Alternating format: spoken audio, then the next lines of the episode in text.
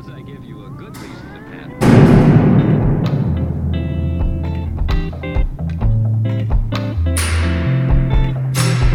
Be careful how you use it. Use it. Be careful how you use it. What's going on, guys? Welcome back into the Fortress of Comitude podcast. My name is Tyler. I forgot there was something else I was supposed to say. I was like, "Welcome, Mary." You want to start over? Nope. No. Okay. My name's Mary. I'm Aaron. I'm Kylie. We are coming to you live from the other side of 2020. And as much as all of us would like to put uh, what has been a pretty shit year completely away, before we do that, we have to look back and uh, try to try to see if we can scrounge up a couple of the at least good or halfway decent things that came out of the year 2020, in a year that was unfortunately filled with uh, viruses and race riots and wildfires and all kinds of other Fire. madness and quarantines and that. But um, you know, this is our best of 2020 episode, and we worked goddamn hard to try to find some good things to talk about for 2020, and we're gonna do it. Um, but we're gonna, I, I wanted to try something different Oh shit! in in the well, just in the way instead of like I don't like change. constantly going. I don't like change. instead of like constantly just going around how we do, like we'll start with like one person in one category, and then next time like Aaron will go first with that category, and like that way we'll kind of This is kind of Oh like my what we do. God. For Unless I forget and we on fuck it up.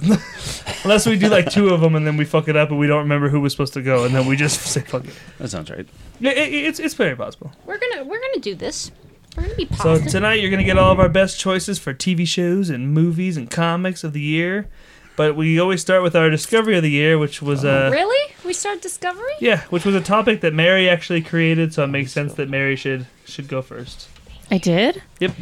Mary, don't don't remember fir- that. Why don't you go first on discovery? Because then I can see if I'm gonna go stupid or not.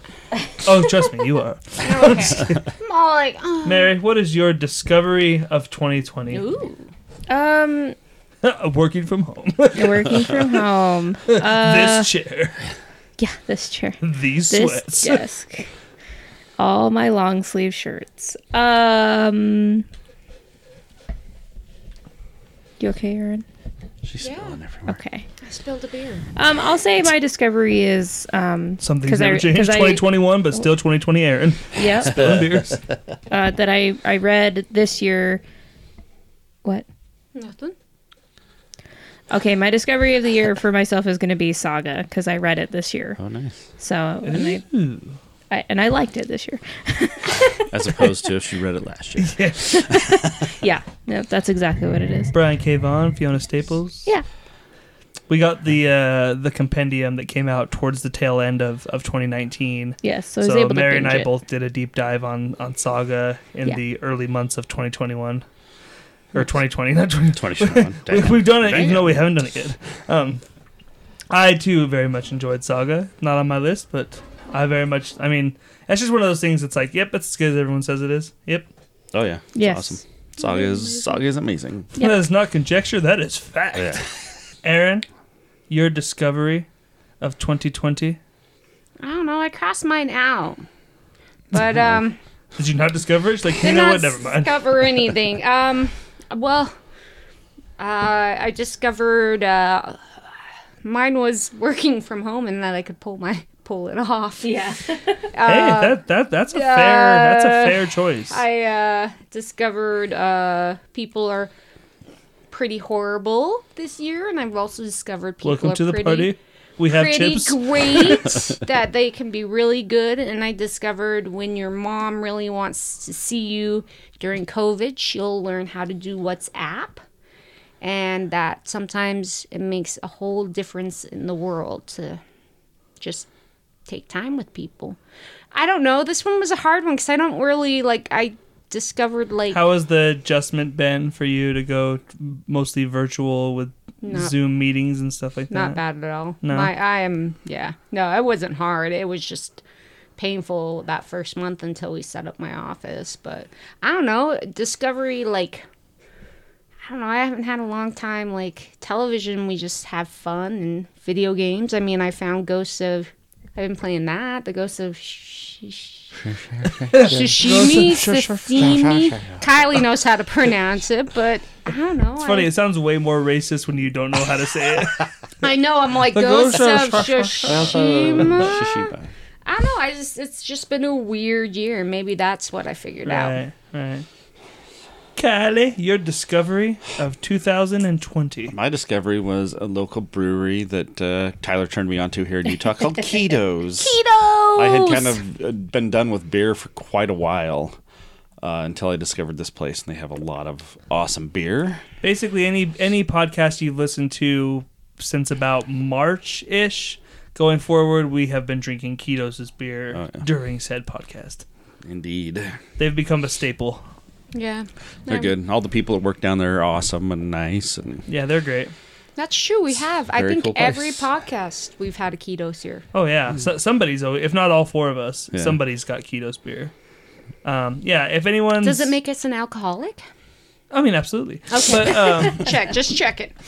If anyone's in the Utah area, or I don't know, maybe I don't know if they might have like some regional stuff. Like maybe you can find it like Yeah, maybe Colorado and Idaho. Maybe I'd be kind of I know, curious to find um, out. if It's if, really if you can get your hands on some Kiitos beers, they're quality beers. They make great Oh, stuff. yeah. If you're into craft beer at all, they're they're I think they're the best out there. Oh yes. So as far as- definitely. As far as the variety they offer, I think you'd be hard pressed to find a better a better variety of beers. What the hell? I is that? concur.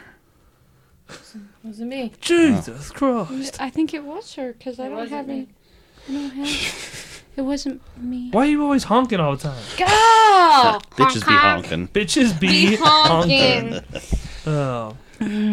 My discovery of the year has been uh, this uh, fascination and interest with. I thought you were the- going to say Fast and Furious for No, some no. reason. my uh, my uh, fascination and interest with the uh, the developing story of the NXIVM cult. Um, so things like The Vow on HBO Max and the Seduced NXIVM documentary that Starz did. Um, th- this is something that's been going on the last couple years, and because I'm a Superman fan, and because I you know do follow certain comic book news outlets, I do remember like two years ago when it all kind of blew up because Allison Mack was Oh, obviously part of it, but I never fully Knew I what it I- was. yeah, I was like something about her and sex trafficking, whatever. I never really got the whole thing until I watched The Vow on HBO Max, which is a great like eight or nine part documentary. If you have HBO Max, can't recommend it enough. Um, where they really do a deep dive on who Keith Raniere is and who the the founders of NXIVM are, what they did, how they did it, and how they were able to just completely hypnotize and just take over people. Um, I, that stuff fascinates me. I was for a couple years I was really into like the the Manson family and stuff and watching documentaries on that hmm. because it's just it's always really intriguing to me like how somebody can convince other people just to completely act out of character hmm. and worship him, you know. And this guy Keith Raniere did the same thing. Like these people were would have died for him, and like there's still followers that have. I've seen videos of people like dancing outside of his jail cell window and stuff, and like yelling to him. Like he still has followers. Um, he got sentenced this year to like 120 years in prison or whatever the hell it was. So good for he's already like 60 years old. So fuck him. He'll die in prison. Allison Mack is still waiting to be sentenced, but she's she pleaded uh, to to a lesser charge. So I don't think she's gonna get life in prison. But it looks like she's facing up to like 40 She's going to do some time. yeah, she's she's been on house arrest for like three years now Yeah. and so she's went just completely silent. No one's heard from her, which is probably in her best interest not to say anything. But uh, yeah, I mean, there's a ton. The the amount of footage they have for this the Vow documentary, they got so much. And one of the the big reason why is because one of the main guys they interview, he was and he was like a devout NXIVM member for years, up until about 2015, 2016 when he started to kind of come out but he was like their um, I don't remember what you say his actual title was, but he was a filmmaker. He made a documentary in the early 2000s and um, fell in love with Keith Raniere, fell in love with what he believed in and stuff, and you know was so hooked on it. But he basically was in charge of all of their media, Like their And stuff. chrono kind of what is like it? he he documented and Yeah. videotaped like all their stuff. So when this guy came out of it, he had I mean just tons of footage and recordings and everything else. And the uh, the documentary that Starz did is a lot shorter. If anyone's interested in that, They don't go quite as deep, obviously, but they still give you the the, the main stuff. Hmm. But some of the recordings they have where they have like the audio of Allison Mack and Keith Raniere talking about him saying what the brand needs to look like and how it needs to be his initials and how they need to have the victims and the women asked to be branded that way it looks better for them that they weren't forcing it on anybody. They need to have it like in writing that they wish to have this be done to them and it's a whole it's a whole fucked up thing, but it's intriguing as hell if you're into that kind of stuff, cults and that. Um, yeah, it's a real happy topic. Yeah. But uh, it, it's it's incredibly fascinating. I find stuff like that really interesting. So I did a deep Yeah. dive on that shit this year. The he vow was, was the awesome. NXIVM cult. Don't say it like. Where did they brand you from? Watch the vow. The one on Starz is called Seduced. They're they're both great. Both of them serve different purposes. The vow is definitely the whole thing, but it's also long, and there's definitely shit that you could have cut out. The Starz weren't as much shorter, but you also don't get as much either. So you know, I would say watch them both. But nice. that's my discovery of 2020. There's also a really good podcast that they talk about the NXIVM cult that I listened to. Did it, was that HBO? No. Because they always like to do podcasts for their shows. Supposedly Keith No, Raniere it was has a before. podcast that he does from prison right now, where he's What? like That's his phone call, yeah, that, that they're putting out. He's They, talking they about. shouldn't be able to do that. Shit. I That's gross. Yeah, he shouldn't Yeah. be able to do Yeah, that. I was wondering that He's would talking be about like how everyone's against him and how the lawyers planted all this information on him. It's like, no, dude, you, you're you're just a shitty person, honestly. So, Aaron, we're gonna Yes. start with you now. Woo! For TV? Uh, No, what are we doing? I'm sorry. I, I Let was me all like, hold on. yes, t- yeah, TV of the year. Oh, okay, I can do this. What'd you Um, like this year for TV? I think my TV.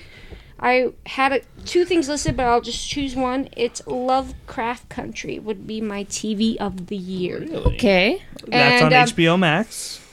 Yes, it is, and I think the reason I put it as n- there is, though. Shit, you guys are horrible. Though What do we do? and Mary, Pace and Mary, Payson Mary. Oh my god. Perry Mason. man, Pace that was Mary. Pace Pace and Mary. I think I liked Love Country, Love. God damn it, Lovecraft Country because it was so timely, and I love the fact that the first episode just it didn't hold back. Yeah, You it got a thing for the- monsters too, anyway, right? Well, no, I just I love the not monsters. There's not really a lot of monsters in it. Sadly, it's just it's not like Oh, okay. monsters per se. Just that first episode, really. well, no, Couple- and yeah, they come out. Did you oh, finish yeah. it finally? I didn't finish it. Yep. Oh yeah, no, it, they keep coming.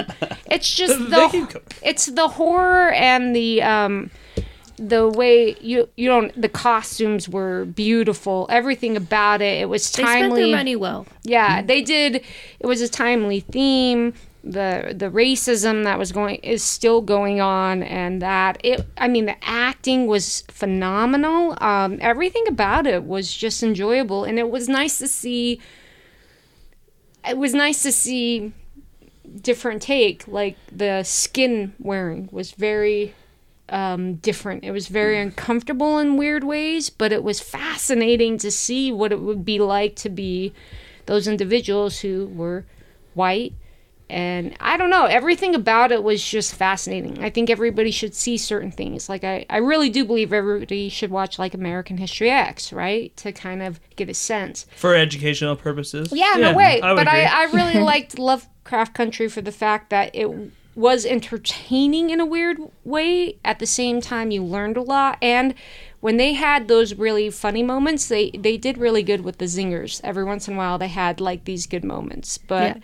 it was beautiful. They did so good. The costumes, the cars. I mean, and the music on top of it. It was just it was very enjoyable and I was so excited every Sunday to watch it. So I oh, highly advise everybody Lovecraft Country. Did they get a second season?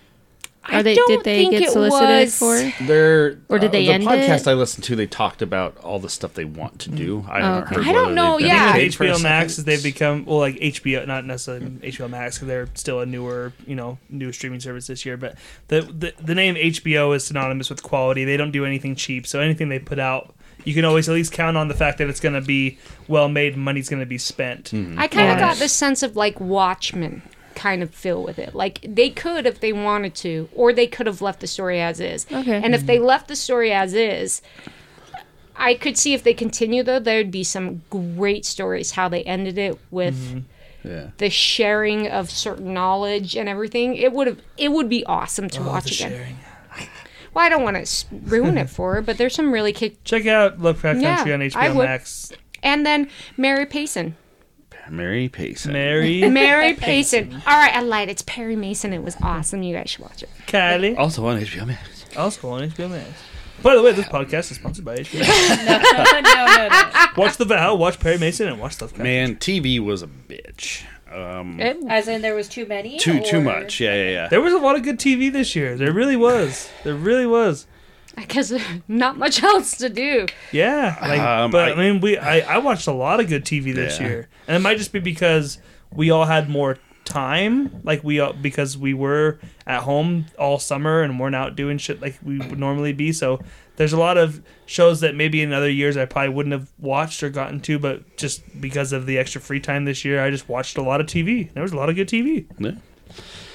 Yeah. You know, it's it, it seems like the the easy one, but Mandalorian season two. Let, was- let's let's not was the bullshit anybody. The Mandalorian was the best TV show. Yeah. I mean, there. that- that's- I'm looking. I'm looking at my list, and I'm like, but goddamn, there's. I have other there's ones some- to talk about just so we can mention some- other shows. But yeah, let's not let's not beat around the bush here. Yeah, Mandalorian definitely. That's the this season was. Uh, I like the second one even more than the went first. beyond and I my love expectations. The first. Oh yeah. It did kick ass. That finale, man, they ended real strong. I mean, I, I don't think there was a bad. There was not an episode that I even disliked or anything, but that that finale they ended real strong for me. Was like, dude, that that's like the highest note they could have went out on. I thought. I at, at this point. I don't need any more Star Wars movies. I don't think I really believe that the future of Star Wars is TV. I Oh, like- I'm I'm I'm down with TV shows if they because can it pull just it, it just like gives you so much more time and you can expand this universe so much more let's play with more characters that we've never met it's like yeah th- this is where star wars needs to go now. I, i'm i'm 100% in this camp. I think the mandalorian might be the best star wars thing ever. It's it's really fucking good. Oh, beats out Rogue Rogue One. rogue one was never the best. No, it never was close to the best. no rogue one is good but i never said it was the best. No, a lot, lot of people do say that, and they're wrong. i like rogue one a lot more than you do but it was never the best. But mandalorian is seriously it's it's about as good as it gets for star wars as far as i'm concerned so Well, and you're not supposed to do like. I think they said Mandalorian's up for a third season. If I Yeah, they're gonna. yeah. Mm-hmm. Oh yeah. Plus, we got the the book of Boba Fett and stuff coming out now. There's and, there's 11 more series that they've planned. and like when they Yeah, they announced the, when they a announced the Ahsoka show, it's like shocker. It's like there's no fucking way you get Rosario Dawson for one goddamn. There's no way they hired her to come do one episode of that goddamn show. Not a chance. And I mean, because it's still fairly recent, I'm not going to spoil the finale, but I think most people know at least know what happens. But I do remember when they announced Rosario Dawson was going to play Ahsoka. One of the first things I thought of, I was like, man, if this is what they're telling us, like, what, do are they, not telling? Yeah. And then you get to that last episode, like, oh, that's what they weren't telling Yeah. you, and it was awesome. Well, I mean, they they spilled the beans on a lot of. I mean, they Boba Fett, Yeah. uh, Ahsoka, and you're like, well, damn, and yeah. And you're like, wow, they're they're Who, letting a lot of I mean, stuff just looks like she stepped right out of the cartoon, and the fact that it's the same actress is just awesome. oh, Katee Sackhoff, baby. Oh yeah, they had a lot of good. I mean, they brought Bill Burr back for another Oh my episode. god, he was fantastic. so good. Um, they they had a good mix this season of bringing back some of the good characters from last season while also bringing in a bunch of new characters Yeah. That were really fun. The Mandalorian was fucking sweet. Yep. It just in the interest of mentioning other shows, um, the Animaniacs reboot I loved this year was really good. Doom Patrol season two had a lot of fun with that as well. Yeah. Um, Mary and I really liked the Flight Attendant, the HBO Max Kaley Cuoco show, and then uh, Harley Quinn was a show that I was kind of a discovery for me this year. Season two happened this year, but I hadn't even seen any of it until this year, Yeah. and finally gave that first season a chance and could not believe how much I fucking loved it. So, yeah, a lot of good TV this year. A lot of good, even just specific comic book related or nerdy related TV shows. Doom Patrol and Harley Quinn and Mandalorian. Like, and in 2021, we're getting this awesome rollout of the Marvel shows finally happening on Disney Plus. So Took two weeks, a man. lot of good, yeah. And they're basically just gonna go from one to another. So it's gonna be gonna be pretty sweet. Mary, Yeah. your TV show of 2020. I've watched a lot of TV. I always watch a lot of TV, but anyways, I, I think like, this "Look." one I'm gonna pick. Um, I am not okay with this. It's a show. It did not get picked up for a second It's a. Netflix series, right? It's a Netflix wow, series. I went through that in like a day. Well, Yeah. isn't it, It was like really short. It was really 15? short, but it was really good. I think it came out like beginning of this year, Mm-hmm. close to the beginning of the year. I know it didn't get a second season, um, but it's it was really good. It was like Based like on a comic book, e- even. yeah, yeah, it's based on a comic book. So if you don't if you don't know what it is and you didn't read the comic book, it's a basically it's about a girl. She's an awkward teenager going through puberty, and uh, she also learns that she has superpowers. And what superpowers does she have? you could just watch it to find out. Yeah. Speaking of puberty, left- Big Mouth season four also. It left on such a big cliffhanger that I was like, oh, I can't wait for another season. Yeah. And it had really good reviews. Frickin' Fucking Netflix, Netflix, though. man. It Fucking was good. Netflix. It was. It was. It. It. The episodes were short and nice. And Yeah. It was just. I don't They know. were really like good. 20 minutes. That's the ones why, I saw uh, and enjoyed. I can't remember the actress's name, but she, if you've seen It, she was the young version of Beverly Marsh. Yeah, yeah, It. yeah. She looked familiar. That's why Um, I'm really glad that like Net or like uh, there's all these other streaming services out now that are have started to build kind of a following because net competition for Netflix is so good because they've gotten so big that like they just cancel shows at a whim now because they're just Yeah. the almighty. 'cause, Yeah, fuck, we're Netflix, you know, whatever. We don't need this show. Also, this And- year's Umbrella Academy was really good too. Oh, I love the soundtrack Oh my for God. that. oh, Nobody brought up the boys. I did not see it. Oh, I it was haven't even tough. watched the Boy, boys. boys is, Oh, well, no. I didn't know we were doing uh, runner up yet. We haven't heard your number one. He went Man, it was- through it was four. It Mandalorian. Mandalorian, oh, okay. He just wanted to pick other Oh, things. I, I gotcha. I, I, gotcha. I just wanted to have something to bring to the table because I knew you were going to say Mandalorian Oh, before okay. me. But like, yeah, n- make no mistake. I mistake. almost didn't because of that. 'cause I Make no figured that would mistake be- that, Mandalorian was the best show of Um, 2020. It was really hard to pick between Umbrella Academy and I am not okay with this, but I decided to go with I am not okay, Okay. with this. Oh, But I it's didn't know kind of you a liked tie. Umbrella Academy that much. There was a couple of good Stephen King shows. Uh, HBO had The Outsider, which was awesome. Um, Castle Rock season two was great, and I'm really bummed out. It's the last What about one. Tiger pick it up. King? I, I didn't watch Tiger Tiger King. King. Uh, Picard and Devs. Oh, that was Oh, a lot of go. fun. And the yeah. yeah, now that you, there's so many like just fun things. Oh yeah, oh yeah. Like, Um, Picard, Picard was close to being my pick, but I was like, I yeah, That yeah, good, huh? yeah. Oh, okay. Truth Seekers. Oh my um, god, that was so much fun. If you haven't watched Truth Seekers on Amazon, it's uh, Oh, dear Lord, Simon yes. Pegg and Nick Frost. Oh. Uh, really good. Yeah, there's there was a lot of good stuff this year. Oh yeah, and it's just so crazy, like where we've come. Like, I think everything we mentioned is a streaming show for TV, right? No, uh, not really.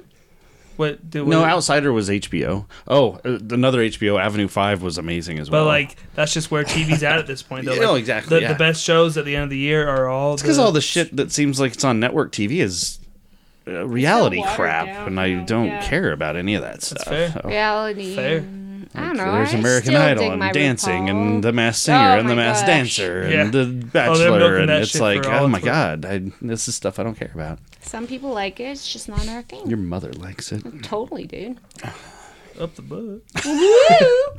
What? What? All right, so now we're gonna go to movie of the year. Well, now we'll start with Kylie. oh, you son of a. your Yay. movie of 2020 when there was you know when the Oh. box offices were just flooded this year with great film after great film They, so I've what got, did you choose I, I'm going with uh, it's uh, actually a Hulu movie called Palm Springs was my movie of the year. That was Really? on my that was on my list too. Nice. But it's not my top. Which one's but it was that on one? my. It's the one with Andy Samberg. Okay, And uh, alright. oh, I, I can't know. I can't remember the actress' name, but she played the mother in How I Met Your Mother in that final season. oh i like her Yeah. she got a real cuteness to her She but uh, that movie was trippy.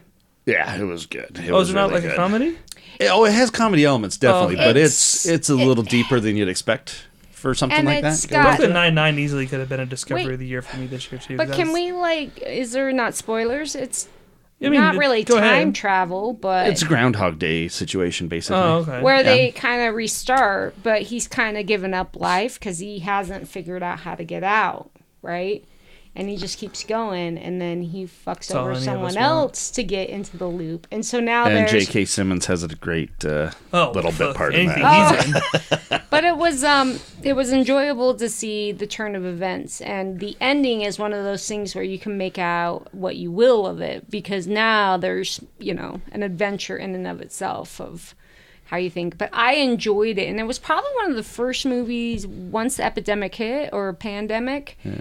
It was probably one of the first movies we kind of like sought out, right? Well, it's one I'd, be, I'd been reading about, and then I finally like let's we, we need to look this up because I, I love Andy Samberg. I love Right. the Lonely Island guys and when they do their movies and stuff. Nine Nine. So Holy crap!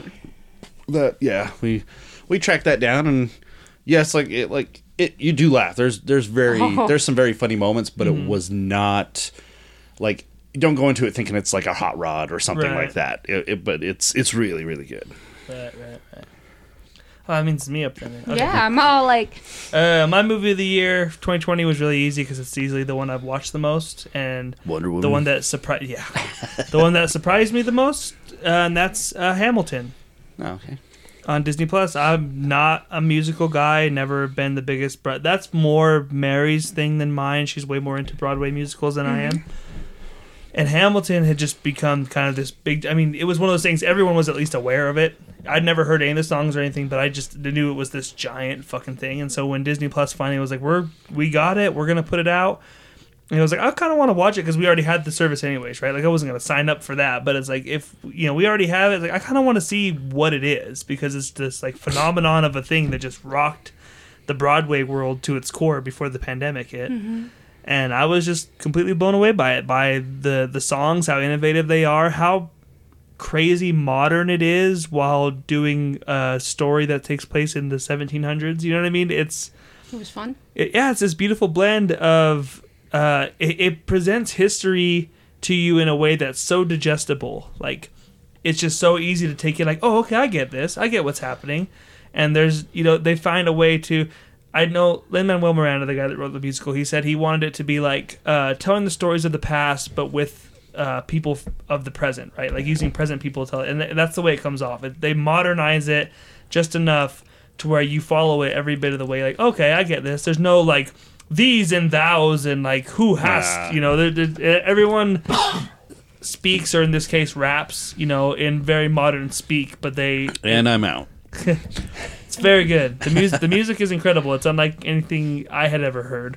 And definitely I can see why this would blow up on Broadway when they're so used to like you know, like this comes in it's just so different from any other musical you've ever heard. You know, it's very innovative and like I said the choreography is really good, the cast is incredible. Um, because the one on Disney Plus is the is the original cast. They even before the pandemic hit, they had obvi- obviously all moved on. The show was still going, but they had gone on to I see what second you're or saying. third, you know. But uh, they they filmed this in I think 2017 was when they filmed it, and they've just sat on it for s- ever. And then the plan was to release it theatrically, and then the pandemic hit, and Disney was like, "Fuck it, we got this thing. This will drive subscribers up through the roof," which it did, because that appeals to a a demographic they weren't probably targeting nearly as much. You know, you got like the Star Wars and the Marvel people, and you know, obviously the kids with Yeah. Di- Mm-hmm. but the Broadway people. Yeah, you may get some of those with with Disney movies, with them being musicals. But I mean, by putting Hamilton, up, there's definitely a certain group of people that probably Well, didn't have Disney Plus that were Aaron's going mom, over there. God specifically because of that, It was like, how do I how do I watch this? Yeah, Well, and I, I have seen it. I mean, Mm-hmm. probably more times than I can count. It's it's been one of those things. At times, I'll just put on just to put on. So a funny story, but not. It's adorable. So my mom, when she was watching, So House funny story, we're- but it's not. well, it's adorable. she, when she came over, her big thing was she wanted to watch Hamilton, right? Well, they talk really fast. They do. Uh, they well, they sing really fast, and so she had printed out the lyrics Yeah. so that she Why don't you could just put kind the of keep. subtitles on? But she hadn't figured out how on Disney to do that, and even Oh, then, okay. it, you know, I I remember in the early days of Disney, it was a little difficult to do some of that. Right. Yeah, and so I, t- uh, I turned the subtitles on just to have it, but I just thought that was so cute. Where she's like, I really want to hear it, Mm-hmm. And so she printed out the lyrics. I was like, God bless you, mom. You're the best. So when she, she, I mean, with how fast they talk, that's a lot of lyrics. When she show up with like a packet, like, that's like a, oh, if she, it's, she's a, it's two and a pretty half good. hours long. That's a lot of songs, I a think lot it of was. lyrics. Damn. It's just I mean, things. that's a Broadway show. That's like a you know oh, standard. There's, an, there's there's an intermission, which is stupid do. because it's a movie. I don't know Get why out they- of town. I Do don't they do an intermission? that. Yeah, it's like 30 seconds. Like there's a Oh. part where it just stops. It says intermission. It has a countdown to 30, and then it starts up again. That doesn't It's make like- any sense. It's like why why do we need that for the movie? Why Yeah. why not just Keep going. Uh, I guess they really want you to know where the act break is. maybe. Uh, to back up to TV really quick, because since we're talking about Lin Manuel Miranda, I can't believe we didn't mention yet another HBO show, the uh, his Dark Materials. Is he in that show? Uh, yes, yes. Oh, I He didn't know that. He did good. I was like, what's hit? Was Lin Manuel Miranda have to he, that? he's he is in it. He's also on HBO in a great season of Curb Your Enthusiasm from like oh, three years ago. but but he's, God, was, has it been three years since that? I, I, that's like season eight, I think, or something like that. Eight or Huh, nine. okay. Because season ten is the newest one. That's Okay. like two seasons I think ago. it had to have been nine then, Maybe because it it was was one I nine. hadn't seen. Okay. and that- I I just caught up on nine. so and it's 10, at least but- like two years ago. yeah. It's fucking great. Mary. Mary, Mary. your movie of 2020. Uh, I'm gonna pick. It's an animated movie. No, that doesn't count. Whoa. That was not told Whoa. to her. Well, Oh, You rocked her to her I know. It was like she just whoa. whoa. um, I'm gonna pick. It's called A Whisker Away. Ah, it's about cats. Yeah. Yeah. It's about. It's so basically it's about a girl. She's not happy with her life. You said it was about cats. yes. Okay. Give her Yes. time. I know. It will I'm sorry. be. I'll stop it will be. interrupting. She's We not did watch happy with her life, and she uh, it, she doesn't get along with her stepmother. And to get away from it, she found a place where this guy sells masks. She gets a mask, and she turns into a cat when she wears this mask. So while she's a cat, she goes and she uh, hangs out with her crush that she has. Uh, basically, she because she's not happy. Uh, if she doesn't if she wishes if she wishes if she bleh, Whiskers. Whiskers yeah if she wears away. the mask enough times and she wishes uh she can just stay a cat forever that, Who, that's who how made it this movie? netflix Okay. it's, Was on it, is it like an anime or is it just animated? it's an anime yeah Oh, it is an anime. yeah okay. it's an anime netflix original Okay. there But you go does- Cool. That's running away from things, though. And if she stays, if you would Sometimes like that's to what you know the need to- ending you can go ahead and watch it i just won't i just don't want to ruin it Oh. but it was it was really was it good what kind of anime was it? Was it Big Eye anime or? Big eye. All anime is big on anime. Well, no. I mean, some of them aren't. You know, if you look at Mo- mostly. uh, I, Mostly. if I had to quantify it, describe mostly it to have big anything, eyes. it would just be a slice of life style anime. What I don't know is So that. it's not it's not like it's not like giant kind of it's not are you living? mecha, it's not big eyes, it's like they they have regular uh, they're not like gigantic or anything, but that's a style. a. so. For it me, it's like away? Yeah, a whisker away. it's kind of like there's that difference between like I remember like Vampire Hunter D, you know, the Voltron kind of like well, Vampire Hunter D is different than Voltron, but there's always that really like Sailor Moon looking stuff where it's like a little bit too much for me. I can't handle that because it's It's not that. What was like? Oh, there's some really. It looks like the. Uh, it looks. Yeah, it looks like a normal. I don't Okay. know. Like, um, what's the, what's the, what what have you been watching? Studio Ghibli. Ghibli, the Ghibli stuff. Yeah, that's Yeah, what it, kind of it looks kind me of like Yeah, that. yeah, It's not made by Studio Ghibli though, of course. so I have. Uh, Oh, are we gonna be?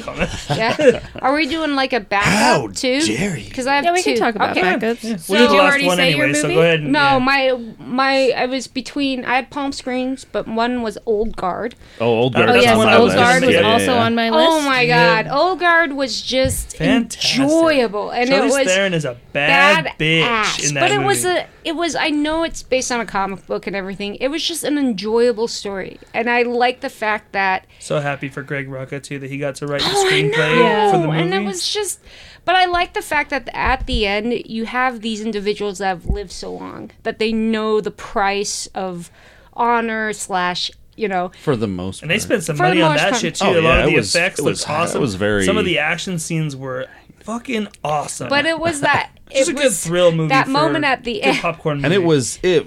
You, I don't. You haven't read the comic, right? No. I don't No. think anyone I here. It followed the comic book so well. Like, You don't see So it that shit when you get the same writer Yeah, to- you just don't see that very screenplay. often. Oh, yeah. it- to me, it was the end where you have this person and they didn't let him off the hook. And they're like, the new one who's like, yeah, just pat him on the wrist and bring him back in the fold. And they said, well, you have. 100 years. Hundred years. We'll talk. Yes. and it was that moment of bittersweet where it was that acceptance. I don't know. Mm-hmm. Everything about it was just so well done. I enjoyed it.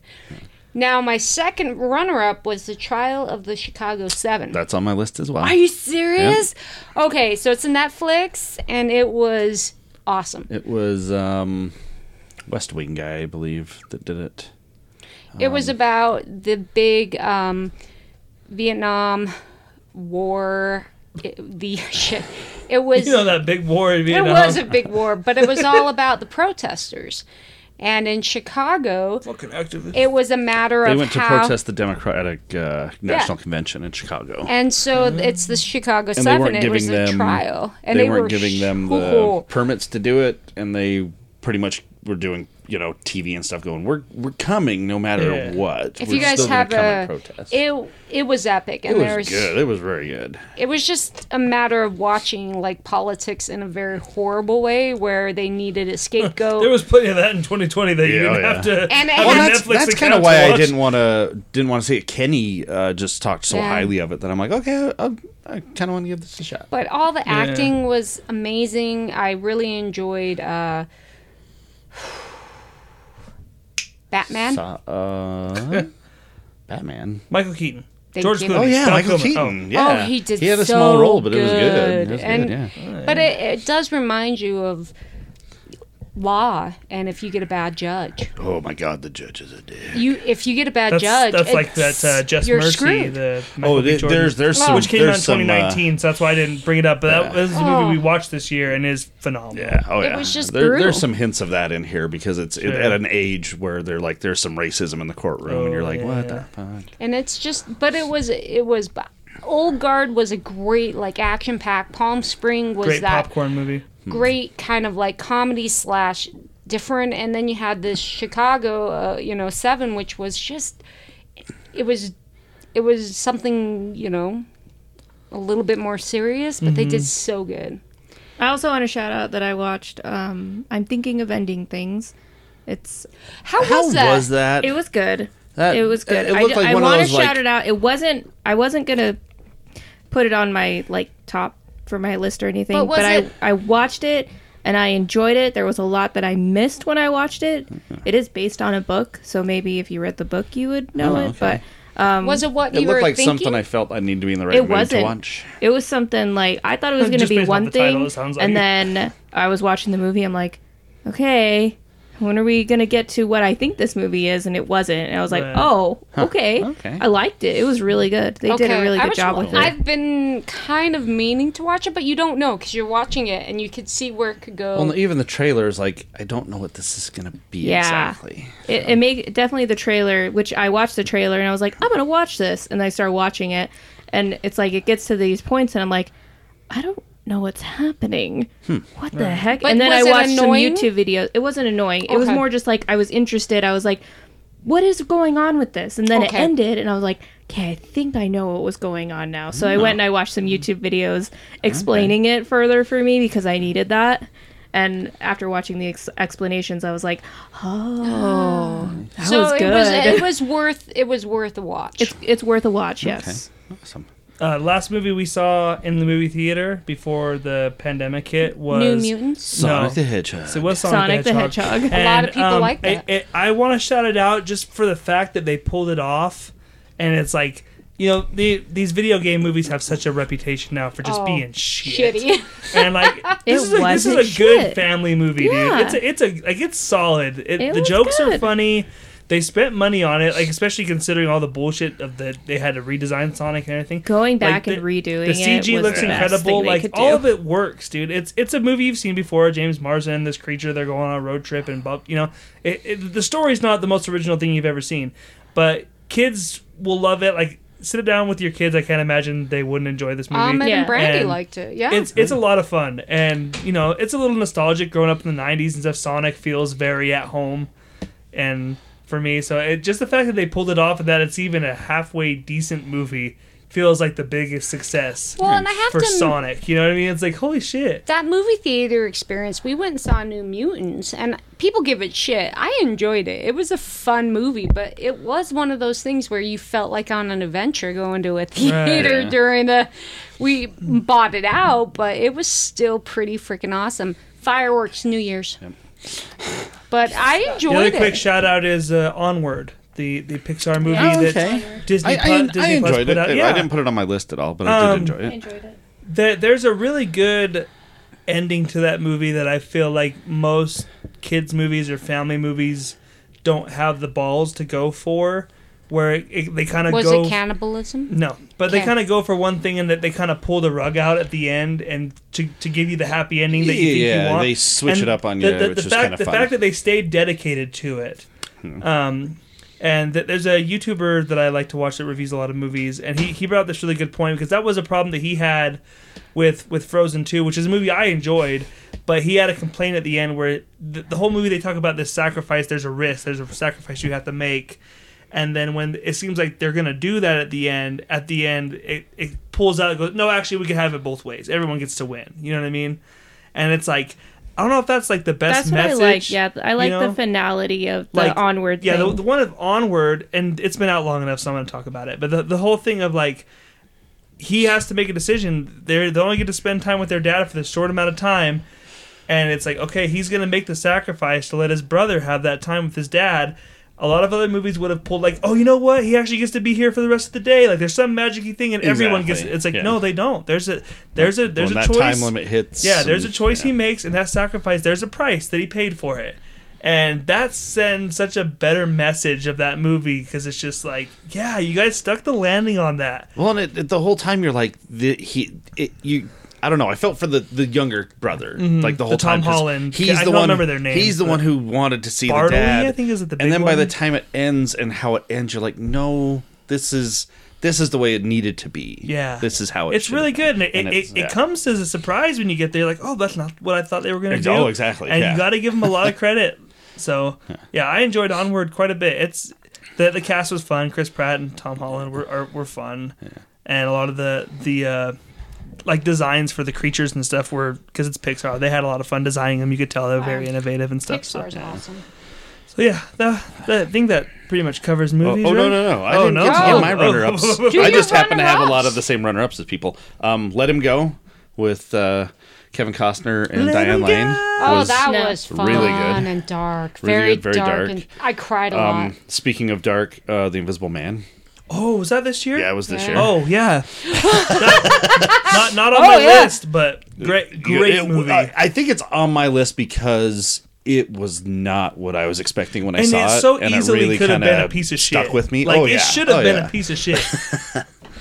Um, and then another, a couple of other um, uh, horror movies that came out that were really like decent horror movies. Um, a Lovecraft movie that uh, Nicolas Cage of all people and Oh called God, the, was- the Color Out of Space. that was weird. really awesome. If you guys need a trip, it was different. It's good, and Nicolas Cage does a great job. Uh, very. Colors Uh, yeah. If anyone's familiar with Lovecraft, it's more insanity driven kind of horror, um, which I kind of like. it Um, was. and then really Shudder did an original movie during the pandemic called The Beach House, which f- it I don't know, it just really stuck with me for some reason. At the very end, it felt very John Carpenter esque by the time it ended. But Was yeah. Locke and Key this year? no. no, Wasn't it like February, dude? no, wasn't I don't know. I think it was. I think It you're wouldn't have been smoking my crack. No, it wouldn't have been. No, been. I looked either. it up. it- It's 2019. Okay. Are you sure? Yes. It was with Watchmen. Are you sure? I, I looked it up. God. I looked it Oh up. my It says 2019. I'm with you on that. Uh, it was strange. I don't believe it. So says unless- 2020. Unless Rotten you it. Tomatoes was wrong. Ooh, Rotten Tomatoes is never Google wrong. says 2020. No, it does say 2020. Yeah, I think it was like Yeah. February. Wait, when Pretty did sure it the was first February that it episode came come out. I don't know. It's okay. It's not on anybody's list. It was why are you early- Yeah. No, it, I don't even This know what year we're talking about this because it wouldn't even it- been yeah. on my true. list. Well, it's just one of those things. That I was like, oh shit, was that this year too?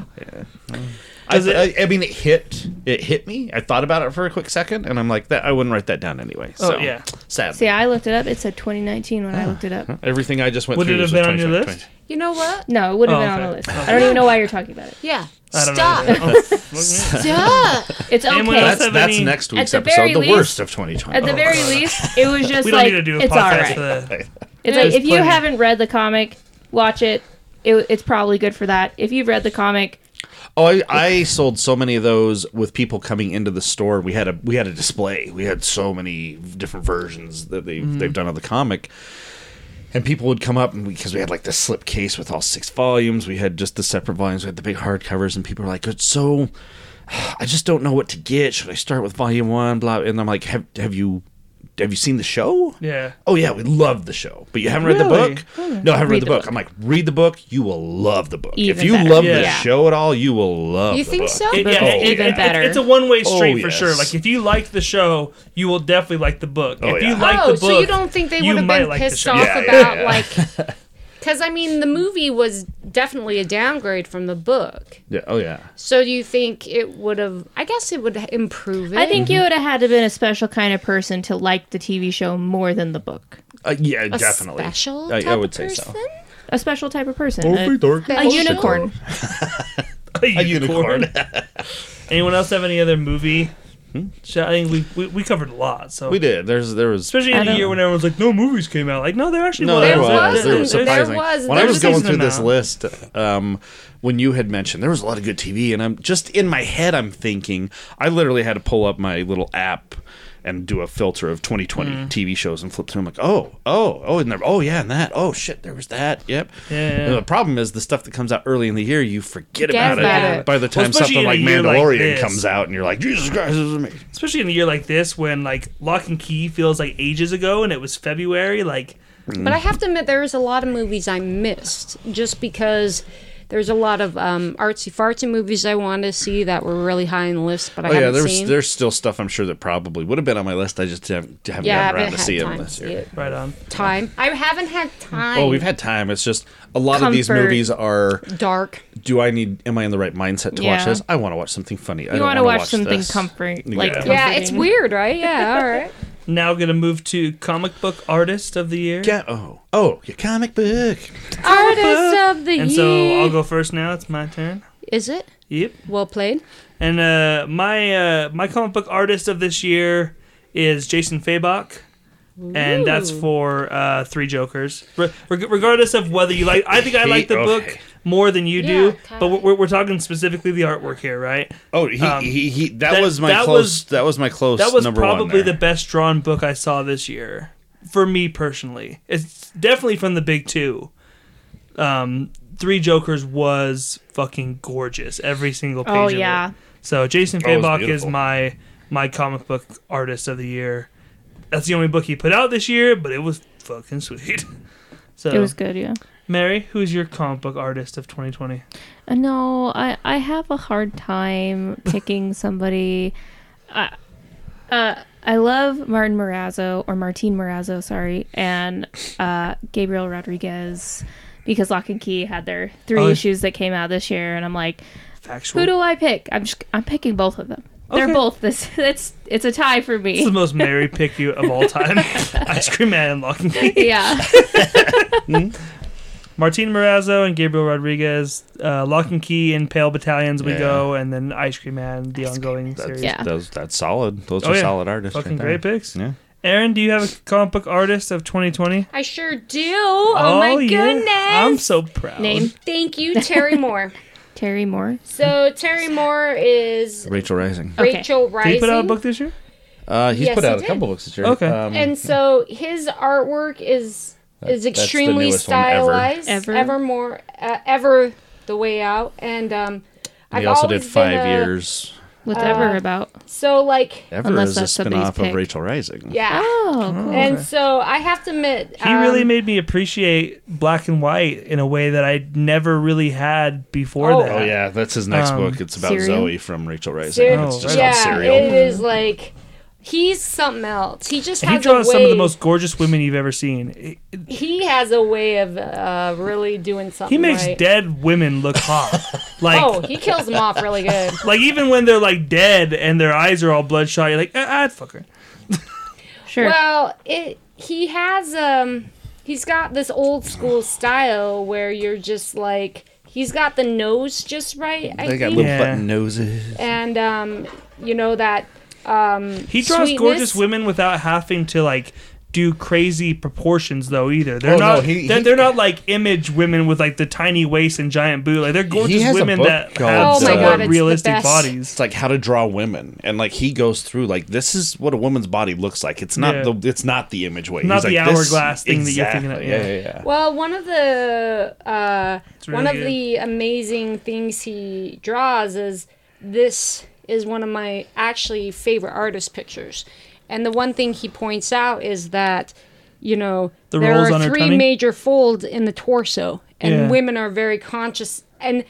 It's the way he, it's the most beautiful image, but he points it out. And so his art book is fascinating about how he talks about how women are drawn and then, you know, so what crazy you don't how many do. artists get anatomy wrong. Oh, you yeah. know, Oh, especially especially professional artists where it's like, dude, you're getting paid for this. I like, mean, he's like just- you, you should be better Look at than that this. booty. I mean, you. It's really great. I don't know, but he's Look he's my that booty. artist of the year because well, I'm a sucker for Terry Moore, but You're a super fan. I'm a super fan. But No, he's really good. it's It- like you you turned me on to him this year, and it was it's, the first. it's really okay, good. so this is the first time when I was 16. It was the first time when I started reading his comics that I saw someone that was plus size. Mm-hmm. I, as in, like she wasn't drawn plus size, but it was the first time I saw someone who was bigger in a comic book, still normal, right? Like, but this was never happened before. And when I say plus size, the only thing is, is that She just it wasn't stick figure. yeah, that was it. So yeah, Terry Moore is my artist of the year. You guys should read Nice. his books. Kylie, Um, mine is kind of surprising to me, but it's just Ooh. an artist throughout the whole year that has just been in my face. Uh, she's been doing a ton of covers. Jen Bartel. Uh, no, it's Oh. uh, Peach Momoko, oh yeah, uh, I- which I always call Princess Mononoke. When I'm like, yeah. Um, but that's she, probably racist. Who's that? Okay. yeah, yeah, whatever. um, that that's who she is. What's she done? Th- All this awesomeness. She There's That's a really lot of good. covers. A lot um, of covers. one so like this Emma Frost New Mutants cover is gorgeous. That's Yep. awesome. Um, the best one I saw. Does she 'cause do interiors at all? I- I've only ever seen they her are- covers. She's doing a Marvel, uh, like the Oh. Momoko universe in Marvel, and she's Oh. doing interiors on all this stuff, which is going to be sweet. Um, but um, Batman Black and White that just came out three weeks ago or so. Mm-hmm. The, I, when I saw this cover, I was like, okay, that's Oh Let's yeah, gorgeous. she's she's awesome. It's Talia al Ghul, Black and White. Oh, yeah, I've that's seen her stuff on. Twitter quite a bit. She's oh, and very she good. did. Um, that's our that's our exclusive nerd store cover for Stephen see. King's Sleeping Beauties. Oh, I didn't know. You guys did got a- an exclusive cover yeah, from her. She oh. did our exclusive cover. She's Ah. very good. Charles probably had to pay her up then. That was that was right when she was kind of busting out Oh, at that point. So when it was, they were just, able it was to a get timing her. Yeah. thing. Yeah, right on. Um, but yeah, that's uh, that was my artist. And Nice. when I s- when Kenny was asking me because he's like, "Well, what's this going to be? What's this?" He's like, "What's your art?" I'm like, "I'm like, I, I found I figured out my artist of the year," and he's like. Is it Peach? I'm like, Uh. yeah. How did you know that? Because he, he's like, I'm kind of surprised because you don't see because he love like he he wants like every cover, and I'm like, and, and he's a cover guy. Oh yeah, and I'm like, I there are certain covers that just look gorgeous. Like the Power Rangers cover she has done. I'm like, I don't like Power Rangers, but damn, they're Mm-hmm. Yeah. gorgeous covers. fucking sweet. She she's she just Yeah, she's she slowly Would have never guessed that for you. yeah she pick. slowly came up this year and then she just exploded and she's just been everywhere. I love seeing these women comic book artists just busting onto the scene and not only becoming like recognizable, but they're like the top of the game right now. Oh, it's Oh, yeah. so I, we, we mentioned like Saga earlier, like what Fiona Staples has been able to do in the last you know what eight years or so that Saga's been going, and now you have like Jen Bartel and Peach and stuff. It's just like holy shit. And you know people like Amanda Conner that have been around for for quite some time, but I just love seeing these women kind of come to the front lines of comic book art. She even did the uh, variant of Rorschach, Rorschach. number two. Oh, Nice. uh, that's pretty sweet. Yeah, she's Ugh. she's pretty awesome. Yeah, it's pretty fucking sweet. All right, well, now we move on to comic book writer of the year, and now Yeah. we start with Mary. Me. Who is your writer of 2020? Uh, it's Tell us. it's two again. I swear to God, if it's Joe Hill or W. Maxwell You Prince, I swear to. it is. Is it Joe Hill? Oh, Kylie, don't spit it out. Oh, you gotta laugh. Oh, go no, right. oh, sorry, Kylie. Yes, it's W. Maxwell Prince and uh, Joe Hill. Oh, yeah. Because I love them. I just love them so much. I'll just recycle it because until they do something bad that I don't like. they'll- Did you did you like In Pale Battalions? yes, I did. I really like. I just like. I just like that they. Hot dig- take: You didn't even read Joe Hill's best book that he put out this year because that was Basket Full of Heads, and that I fucking Oh. book Did kicked read ass. that? Did you finish? I thought you only read like the first issue. No, I finished it. Oh, okay. Then never mind. Never mind then. Never mind. yeah, bitch. I have That not. book fucking kicked ass. I need uh, to. And it's, trade's probably out of that now. By now, I think, isn't it? I'll I, have to, I I'll need have to, to I need if to I can snag grab that one. in a trade. 'Cause it But was, I- also- it was really good. But also, I want to shout out. Uh, what's what's his name? I always forget. James Tynion. James the, Tynion the fourth. the fourth. I really like what he's Something's been doing killing too. the children and Oh Batman. and, yeah. Mm. What really sucked with Basket Full of Heads is they had one issue left right when the pandemic hit, and there was no comics for Yeah, nine weeks yep. or whatever it was, and it sucks so bad because it's like, God damn, there's only one more, and it it eventually did come out. Did you read any of his other DC Black Label stuff, I- like the Plunge? I read and, I read like the first two issues of Plunge, and it just it wasn't Basket Full of Heads to me. Oh, I- I- okay. It just And wasn't. I, some people were saying like this is better.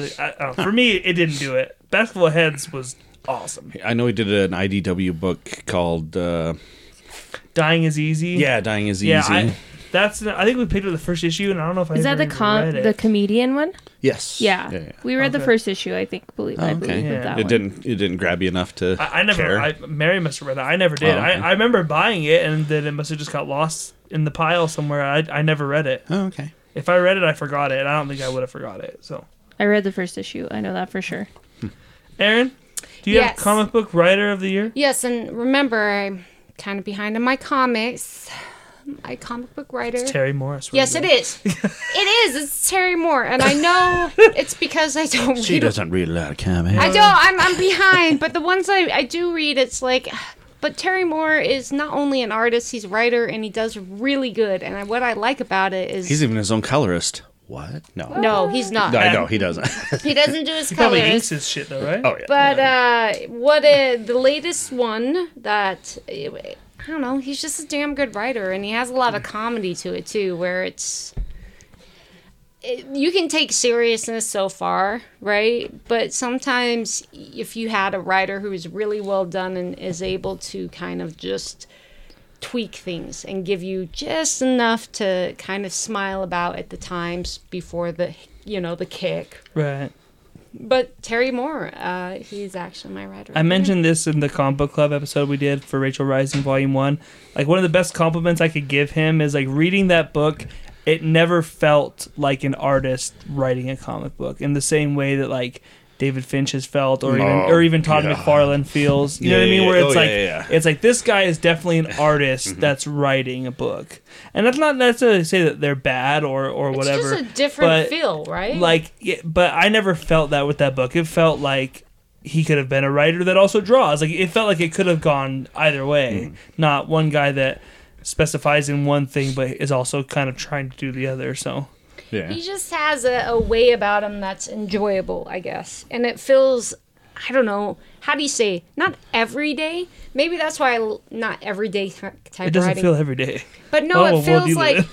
But it feels digestible. It feels like you don't have to be a certain type of person to read his book. I guess Right. you don't have to feel like overwhelmed or. Well, and and um, It- his, his second book was Echo, wasn't it? oh my god, that kid. So I didn't read Strange in Paradise because it's a massive undertaking. It's it's there's a lot of issues. Echo mind. Echo I read because the the the description previews. I'm like, oh, this actually sounds kind of cool. It has a sci-fi element to it, and I wanted to read it. um, so I read that, and like near the end of that book, was it the end or middle? I can't remember, but the characters from Strangers in Paradise pop up, and that's when that was the first inkling where like. Oh, all of his shit is set in an overall universe. I thought this was going to be a separate thing, and She does, but he does a badass job when it comes. Like everything is not. I don't know. It doesn't feel forced. It feels like it's So- welcoming in a way that you could read it. Like he said, black and white seems a little odd, but he. So when makes you Aaron welcome. read read his new book, I'm like, so who, what characters in it? Where where does it stem from? And then she explained it to me. And, oh, okay. yeah. So, anyways, that was mine. My writer of the year is Donny Cates. Oh. He's an honorable mention for me because I felt like we had to mention him, so I'm glad that you Yeah. picked him. No, he's uh Um, zone, man. what what got me is um he's he's doing that that image uh artist thing where well yeah, but Oh. no, I mean like where they're like uh, where you know stuff he's done before he's taken to image or they're reprinting older stuff. There's a book that I read back in the night flight days that I loved. Apparently it was Donny Cates. I had no idea who he was back then. It was called Buzzkill. Oh yeah. Do you remember that? Remember when we did our uh, our uh, creator focus episode on Donny Cates? That's what I, that's what I read. Yeah. Oh, That- oh, yeah. that's such a good book. it is. And you tried to describe baby teeth for like an Fuck, hour and a half. Th- See, I think I just pushed that episode out of my head. We all tried. But man, was it a funny one? Can we just delete that from the servers? The fact that you, it's not, it's hard to stump McCord. Like the fact that McCord was like, I don't know what's happening.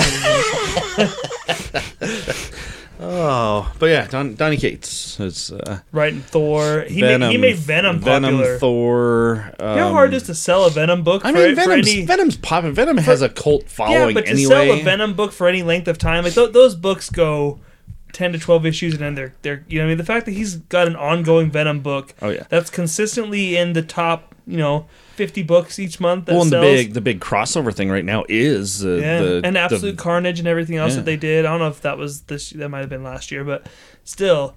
And then crossover is only two issues in, but it's fantastic. Oh, yeah. yeah. Donny Cates, man, he's writing Thor now. he's doing a writing a bunch of other shit. shit, that I'm not even aware of. He's writing. He's just in the zone. He's he's good. He's very good. Oh fuck yeah! Kind of like my writer of the year, which is Chip Zdarsky, another guy that's just in the fucking zone, man. Daredevil, Daredevil, and Stillwater. Stillwater, yeah, he's just the shit, the fucking shit. Nerd Any- Store's got a pretty sweet uh, Stillwater uh, exclusive cover as well. And crossover. Oh yeah, I'll crossover. We've got the first two crossover. I, we, we're- I think we got we're doing uh, special covers for the at least the first four issues for Oh crossover. wow, Jesus! Yeah. Nice. And those I like those covers better than the regular covers. The regular Yeah. covers to me are boring. The Yeah, th- th- they're they're cool to look at for a minute. There's a lot of colors and stuff on them, but Yeah. yeah, the the exclusive ones have been pretty sweet. Chip Zdarsky has quickly become one of those that like I'm picking up anything he puts his name on at this Really? point. yeah, oh, yeah, he, he's he's solid. Just he's solid. I mean, he, we what did. does he uh, remind you of? He's his own thing. he- Chip Zdarsky is his own. He's one of those that just shocked me because I, I had known him from Sex Criminals and stuff, Yeah. and I thought of him as kind of the funny guy. And then when he when he did, uh, um, oh my god, what's the the Marvel two in one with Human Torch and and Thing a couple years ago, and he he did uh, Spectacular Spider-Man. Spider-Man. It was very witty Spider-Man, right? It was very very How Spider-Man should yeah, be. Yeah, Yeah. But again, it was kind of that like, oh, Chip Zdarsky, But you're like- he's he's a clever guy. He's Ex- funny. exactly. Like the stories were well written, but it, and then when they announced him to take over Daredevil, I was like, wow, That not seems Really? weird. yeah, Yeah. not the guy that I would have thought. And I've just been Exactly. floored by that Yeah. book. And No, then, I- uh, you know, we talked about uh, Spider-Man Life Story, oh which, yeah. which Yep. came out in 2019, but still, that that's just the role this guy has been on for the last. That was the couple years. 9/11 episode, right? Yeah. Yeah. So Aaron, Aaron's read some Zdarsky. But uh, I cannot Shut believe up, guys. he just constantly impresses me with how well he can weave a story together. That's able to be comical when it needs to be, but very dramatic. Oh no, it- he's definitely one of these guys now. Where, especially after reading Daredevil, where I'm like, he can do serious, but I can expect some Yeah, some good stuff. some good funny stuff yeah, in there. and Stillwater's on another level too. A- It's Again, just- uh, Sex Criminals issue two, uh, probably the best thing he's ever written. we drew that. oh, did he not write that? Oh, that was uh, it was him and um, Fraction. Fraction. That's right. Which that's I, I right, mean, I'm yeah. sure they probably. I'm sure they did a I'm sure they- thing. Yeah, but yeah. Zdarsky mostly drew sex criminals. But um, oh my god, that, that issue, Jesus Christ. oh, oh, Jesus Christ. So, uh, oh yeah, we already had Mary. So that's the end of that. That's the end of that fucking topic. All right, see Now you we guys get next into- week. Now we get into our our, uh, our comics of the year. All right, we'll start with our indie, our non-Marvel or DC book of the year. I wrote it down. Wow. Mary, what Okay. is your? Indie. Tell us about Ice Cream Man. Didn't I go first?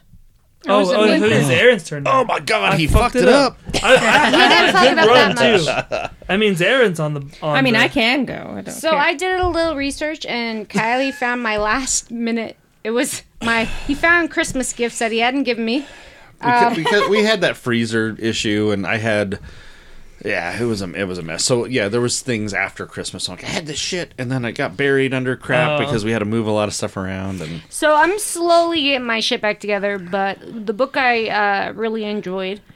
Um, mind you, when I read books, it's like Kylie got me like my Blade of the Immortal omnibus, and so I'm kind of more. I like rereading the older stuff, but this one was ever You the like way comfort out. food. and- But I am a Yeah. comfort food kind of gal, but this one was ever the way out. Came out in November 2020 by Terry Moore. yes, it's shocking. Well, what was cool is Ever the Way Out was um, connected to the Rachel Rising. It's Lilith and her daughter, and it's just a fascinating take on the whole concept of the end of the world. It's and fun that he just keeps wanting to play in that toy box and kind of expand that. Mm-hmm. But it's even not like duplicative. It's very curious because it's like he just kind of has a way of like finding a unique character and then it's like as if the people he can just tie them to it really well. But it was a very nice take on the end of the world and if you were to bring about the second coming in a sense, like you know how the world ends and everything, well um gal cheese and cracker. Anyways it was really cool about this dimension and how you can't three can't see four. And the idea is is they take lilith's daughter and trying to talk her into accepting the fact that they need the second coming. And they've been trying to break her for hundreds of years and she's just playing the same day over and over and they did again he's such a good writer and he knows his characters through and through because basically that's all he lives. And i would wonder about that. Like if you owned your own studio so abstract studio is his and his wife's and that's all his characters he doesn't have to pander to marvel dc he can do covers if he wants because i know he does covers he has done some Marvel yeah, stuff though. but think about how much you own those characters and you know your own world that well. I think maybe that's where he lives. It makes it so wonderful is because he knows it through and through. But He's also smart because he understands he's creating IP that he gets to own. his own, yeah, He's not. I did, he's not. Uh, It's he's not gotta be a helping bitch, build a though. universe for somebody else. You know. but it's uh, you know abstract studios check it out he's amazing but it was it was dark and enjoyable but there's those moments where she, she's stuck in this world and there's this river and she's all god would i pay for a canoe just to get across you know and he has this way and it was it was a good book if I had uh, one complaint about this, and it's not necessarily a complaint because we like Terry Moore, we're going to support him no matter what. But this book was probably the size of like a issue of Three Jokers, like a prestige format book. Right, right. It was the price of a 17.99 trade paperback. Oh. it was.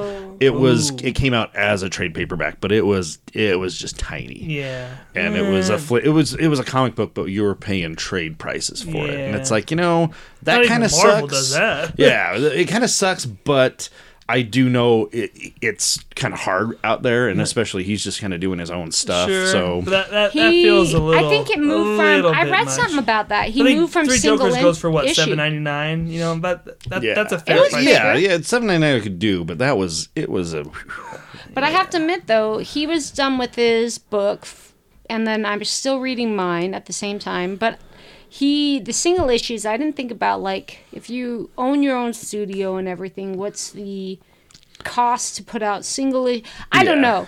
To be honest, all I know is I don't. If you don't want to go to online reading. Yet you can't afford to do single issues. What's your middle ground? I don't know. No one asked me. What's it? What's it called? It's called Ever the Way Out, Okay. And it's kind of cool. Her name, kinda the, her here. name is Everly, but I do like the fact that Lilith, Lilith, Lilith, blah blah. The yeah, way it, they, even on uh, Comixology, it is seventeen ninety nine. It's seventy two pages long, so it's it's about three comic books, three normal issues. I, I mean, but it, way more than three times. but I mean the, the, price of a paper and everything issue. is printed on. It's it's actually thinner than a Three Jokers book, but it Oh, is that that square bound kind of thing. It's but it's it's Right. it's skinny. It's you know. it was enjoyable. I don't. To me, though, mean, Terry good, Moore is. Oh yeah, oh, yeah. no, I'm all and like, I said, Terry it's, Moore. you I know, dropped the money for, support, anyways. Support but the artist you like, definitely. Definitely, yeah. I could, but it is. I'm a single-ish kind of girl. If I'm gonna do comics, I'm gonna do something that's in my hands. But mm. it was it was nice to see. Kylie, What's the question? Indie book of the year. Indie. Book of Oh, the Year. crossover by Donny Cates. Oh, wow. And granted, it is like you said, it is only, only two, two issues. issues in, Granted, yeah. next week But it'll be good. three issues in, but Oh, it's is that, okay, good. yeah, three Good, comes good, out next good. week, but it's it's good. I It's I- really good. I like it. Um, I, I'd have a hard time picking it with it. Yeah, with it being two issues, but it is really no, strong. Kenny was even giving me crap. He's like, "Really? You it's only two issues in." I'm Really like, "But it's it's good. I, I liked it." So when you know, you know. It's Yeah, uh, it's the same team from God Country. It's Donny Cates and Geoff Shaw. So it's yeah, it's really good. like Ice Cream Man's always I my liked pick. the, when I know, uh, I know. the the scene in issue two that was very uh, much out of that early Spawn issue where you just see like the arms of certain heroes from Mm-hmm. different things. So you like see you can see it's Batman in that cell, but you can't.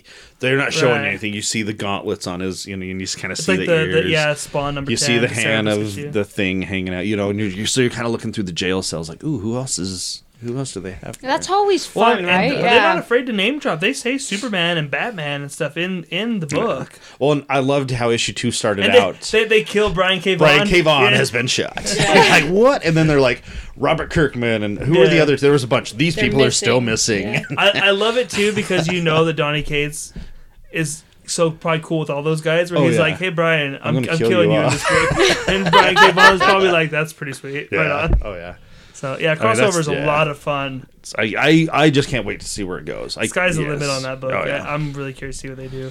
Um, mine is I think four issues in, four or five issues in. Mine's Stillwater, Okay. published by Image, and that's one uh, I got to wait for a trade on. Chip I- I Zdarsky and uh, uh, is it Ramon? Hold on, let me let me make sure I get the artist name right. But uh, it's it's really really good.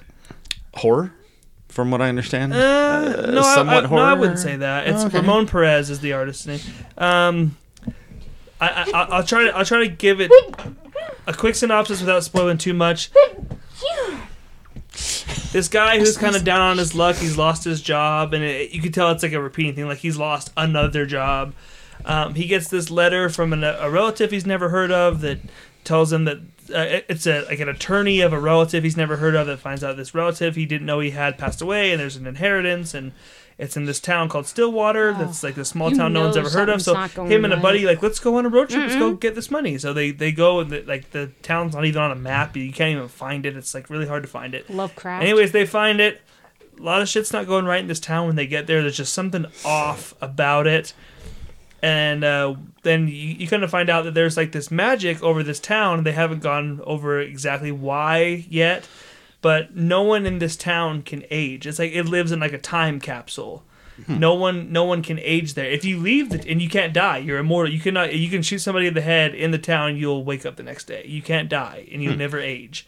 Um, if you leave the, the town limits, you can.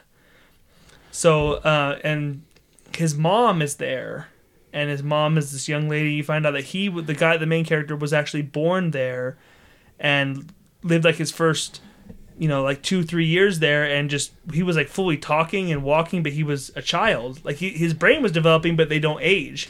And so she wanted a better life for her son. I don't want him to be this thirty year old that's in a Yeah, infant's body. body, yeah. So she arranged to have him sent Oh. out Interesting. and stuff. Um, it, it's really, really interesting. Hmm. That there's definitely horror aspects to it. There's some Oh, shit in this town that's not right, and the people that are running it, well, I would think that because no one's allowed to leave. His mom had to like sneak him out. Like Oh. that, no one's allowed to come in, and no one's allowed to leave. So, uh, I yeah, I'm not gonna go too much further. But further you than can that. see but the horror, right? Where if your Oh, yeah. body's not moving with your age, there is some. right, And even now, as an old person, you still feel It's- like it's you're a kick-ass 20, book. But yeah, It was that's so. There's our cover. The very. That's why I felt it was a horror book because that was our special cover we had done That's for cool. that. there's definitely those elements to it, but that that's not where I would. That's not where I would put it. Okay. But uh, it's it's Well, I'm a little. I'm a just- little less excited to read Oh, it now. I was hoping. I was hoping for some horror stuff, but Uh, I mean, I mean, it's a Zdarsky. I'm gonna read it. It's I it's mean, really good. I can't. Rec- I think there are four or five issues in at this point. I Uh, can't four. remember. I think Four. it's four. They're re- it's really good. Can't recommend it enough. So that's my indie of the nice. year. Now we move on to our DC book of the year. No, no, no. Is it Mary has to? Oh, That's my oh, that's right. I, What the I forgot. He 'cause fucked you up. Remember, he Yeah. fucked up. He fucked That's up. right. Mary, indie book of the year. Wow. Sorry, I was just trying to help. This is where we Alright. just play the Eddie Murphy ice cream. It's not. Yes, I like Ice Cream Man. I liked uh, Wait, no, but what's your? Locke and Key. I'm gonna She's- tell she's you. saying- I like both. I like both of those. Oh, some of Um, but I'm actually gonna tell pick. Oscar man. The what? Oscar man. Oscar Man. Yeah. I like how you got that all in like one. So you're like Akamar. I thought I said Aquaman for a second. I was like, what was that? You can't even pick that anymore because DC's not even publishing that anymore. Yeah. Not what? Oh, Aquaman. Aquaman. Okay, sorry, we're not talking about that. Um, I'm gonna pick something is killing the children. Nice. Ah. So, This is 12 issues in. Boom Studios. Boom. Yes. um, before you go any further, Kenny liked this so much. The trade ver- volume one is out of print.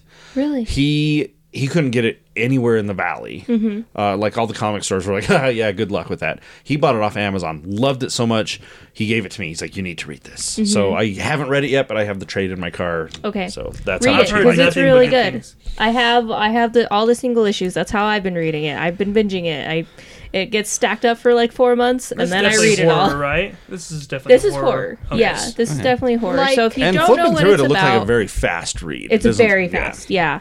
Uh, if you don't know what it's about, basically it starts off with um, you're in this town. There's a mystery that happened. Um, these kids have been murdered, and they think that this other kid who was their friend did it, and he even admitted. He's like, I did this. Well, there's the mystery is Did is he that really?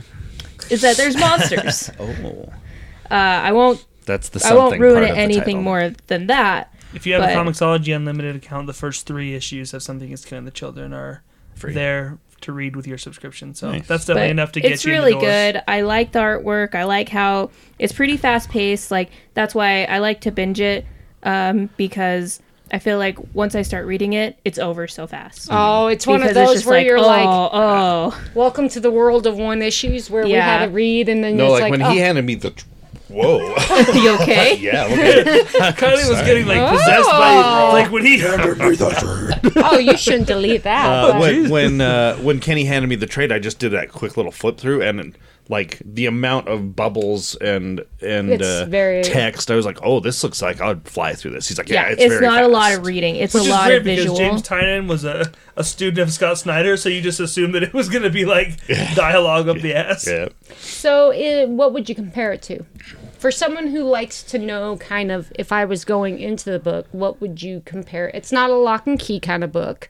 no uh mystery horror Scooby Doo.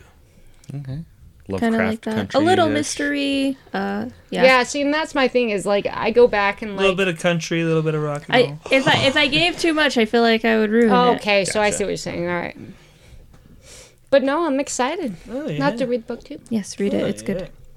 Okay, so now it's Kylie's turn to go No, first, right? 'Cause good I fucked job. It. You fucked it up. That's right. fucked it up. Now Fucked with it up. DC Book of the Year, Kylie, did you read any DC books this year? Uh, Three Jokers is All my right. DC book of the year. That's also my didn't even DC like it book that of the much. year. no, I did. Oh, I, I okay. did. I just didn't. What you got out of it at the end, I did not. Oh, That's the okay. but I only thing enjoyed that the I shit read. out of it. Oh, okay. No, I, I Good really girl. enjoyed it. I really like Three Jokers. yeah, no, That's it was not my great. DC And, book and again, it was gorgeous. That Jason Fabok. is- Fabok was was. shit. I'm like, oh, that's going to be my artist. And I'm like, And- well, no, Peach has been doing some awesome shit. And So- you know it has to be a big deal. Fabok has to be good because Geoff Johns wrote it. And for us to like talk about that book and Fabok's the first thing we want to talk about. When we're all Yeah. we're all Yeah. major Geoff Johns fans. Yeah. That's how good that art is. Yeah. That book. no, it, it is gorgeous. And and um, It didn't live up to the five year hype, but I still. Yeah. I'm not a fan of um, who's Red Hood. Jason Todd. Jason Todd. Could care less about Jason Todd. Neither is Geoff Johns apparently. Liked very it. clear in the I. I liked him in this book, and maybe it's because Geoff Johns doesn't, and Yeah. he made me like, yeah, fuck this guy. Geoff Johns like clearly wanted to get out some shit about Red Hood in that Yeah. book. Like, like, like there, there- there's a scene in Three Jokers where one of the Jokers is talking shit to Jason Todd, where he's like, "Why after I killed you would you take on the no but see I, I own it i own what killed me like no that's really dumb like that's really dumb Mm-hmm. Yeah. Yeah. Oh, yeah. and like that's clearly just Geoff Johns being like, yeah, Red it's Hood really fanboys are the worst. Like Yeah. the fact yes, that you they are. like own the moniker of the person who killed you, no, you're dumb. That's stupid. I've never never been a fan. Never never was a fan when he was alive, and I didn't. I think he's didn't care great about the resurrection. in that book. I like I like the killed. Under the Red Hood story. I think it works really good that story. But everything since then, I'm like, okay, we brought him back. You got one really good story out of it, and then they had nothing You to did do nothing with him. with him. Yeah. Yeah, okay. And then they made it even worse because they tried to like make him a good guy. Oh, the Red Hood and, And the it's like- Outlaws crap with and it's like, uh, oh, with he uses rubber Arsenal bullets and now? He doesn't even kill Starfire and, anyone? uh, It's yeah, hey, they're no, it rubber. was- it was they bad. could hurt. Who's he's part of the Boy family? Yeah. He even wears the bat symbol Yeah, now, and it's yeah, like no, they have no idea what they're doing. with No. this They character don't. Yeah. They it was it was a character that should not have been Brought had, back? brought back. Yeah. No. And especially with Not- the not hype needed. of killing him off. I, I won't go that far Holy because I, I shit. Do like the story they bring him back in, and I like the Under the Red Hood story. I'm glad that that book exists. It was it was fine. It was good, but again, the overall like uh, you didn't need to bring him back. Yeah, no. I, the that aspect that, of that whole story it was a good story, but I didn't need the resurrection. no, I didn't need to know considering he was alive. how the build up to killing him off,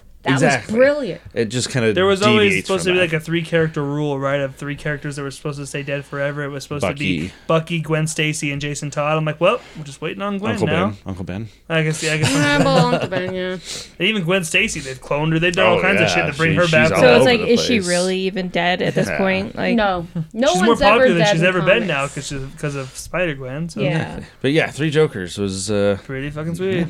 good stuff. My DC book of the year um, is a book I cannot believe I loved as much as I did. Batman Catwoman. No, Oh. never even read it. Um, I- which sucks. The other I'm hand, I curious changed- to be honest yeah. with you. no, I am too. It, it looks Um, looks kind of good. But uh, my my DC book of the year, and I want to make sure I get the creators' names right. But it's uh, Superman smashes the Klan. That's on Oh. Mine. um, Nice. so good. This is by uh, Gene Luen Yang, and uh, the artist name is Gurihiru, I think. And from what from what I understand is like that's not a person; it's like a team oh, of people okay. that Yeah. goes under that name. That's the way it was explained to me. Let's see if I Um, this was it. like a three. I I guess you call it a three issue. They were these little digest. they were little books. digest, yeah. and each one was probably about I don't know 50, 60 pages. So They were little and there thick was things, three yeah. of them. Um, they put out a trade for it that collects all of it, but it's still that kind of digest size. Yeah. If they ever do a big size version of it, I'll buy that shit in a heartbeat. If they do like a collected one that's a little bit bigger, originally when it was solicited it was solicited as a regular size comic book so when we Oh, got that issue one in we got we ordered so many um, and it was one that we sat down. did it sell pretty well though? no, that's I too mean, bad. for the for the most part, it was something that we could sell, but it was it was one that when we saw how they mm-hmm. changed things with issue one, we dropped our orders on the other oh, ones because Oh, it's like bummer. this isn't what you had originally said it was. It's by be. far the best thing that came out of that DC Kids line mm-hmm. because these are YA novel. They're they're it's part of DC's kind of all Is ages. it what's it? What is their all ages? It's D, it's DC Kids. That's what it's called. is that what it is, Yeah, kids? I thought there was like Zoom and Well, they, Boom they and- tried that for a couple years. Yeah, for and then they bit, were yeah. like, oh, Gotcha. shit. This is just DC Kids. Okay. Um, but don't let the DC Kidsness of it all prevent you from reading it because they actually deal with a lot of heavy shit in this book. well, and and, it, yeah. it, it is a book a kid could read, but it's certainly not like you couldn't get anything out of it if you're older. It doesn't talk down to anybody. It doesn't oversimplify things for kids to read it. It's just an all ages story. But it takes place in the 40s. It's Superman in the golden age and he has his golden age powers. He can't fly. He runs on telephone wires and all that shit that you see in Action Comics number 1.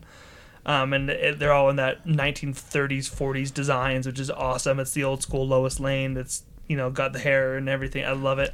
Well, Um, and I what I found interesting was it was a guy is a Chinese American growing up in Northern California, yeah, and they didn't have like the best experience. no this one has Chinese really- family. You're not white, you don't have really great Oh, yeah. experience, and so that's kind of a new.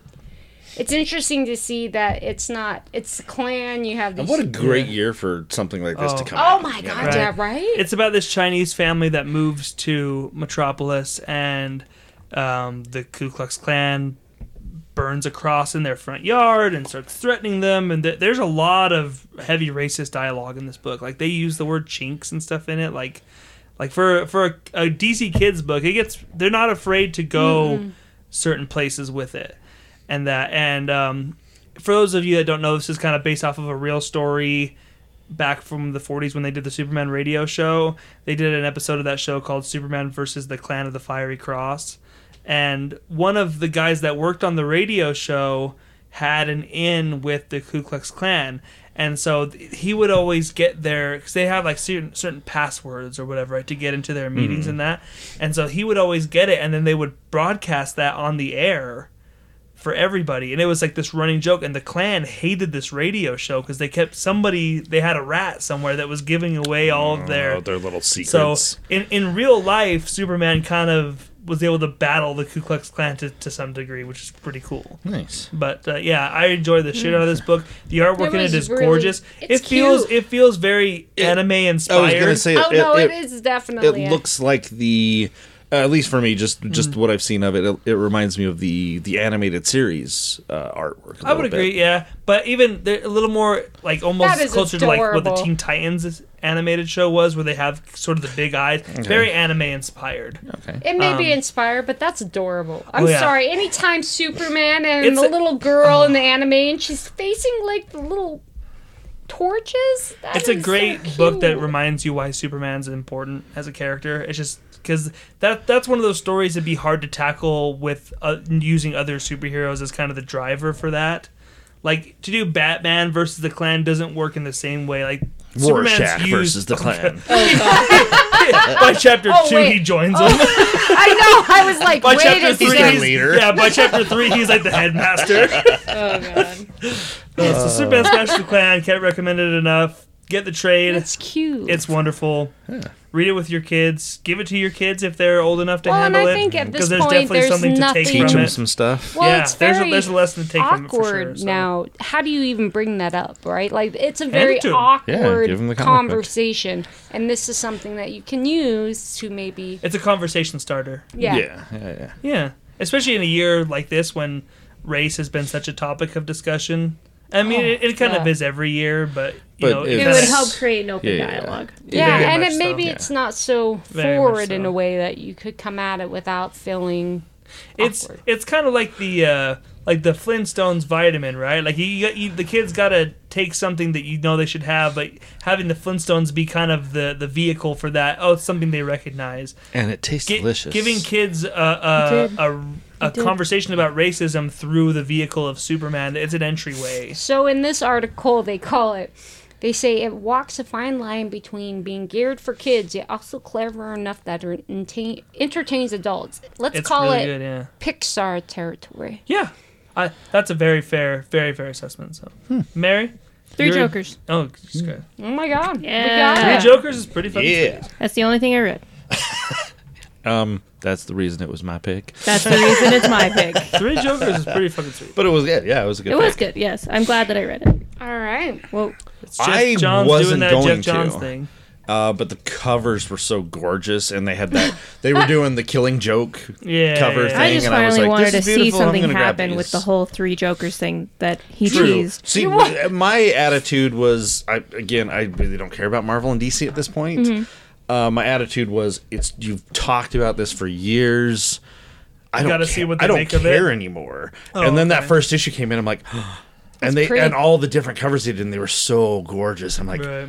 okay, I'm gonna get this one. I'm gonna get, and you know what? The Mm-hmm. Red Hood, and it wasn't like Jason Todd Red Hood. It's the Joker Red Hood Yeah, cover. yeah. Beautiful. I'm like, Awesome. okay, I'm gonna get this cover. Well, if it, you know, if it pulls the reader in, your only hope as a reader is that holy shit, I hope it follows. And that's one of those trades that's going to sell forever because it doesn't cement itself too much in any place of continuity. You know what I mean? Oh, yeah, yeah. Like it's just, it's a it's Is one of those like trades a like Joker kind of thing. yeah, like it's one of the it's Oh. one of oh. those like 10 15 years from now, Three Jokers is going to be one of those books that like still sells pretty rate that oh, trade. Oh, yeah, yeah, yeah. Will sell pretty we regularly. or he ordered for our store when the hardcover came out.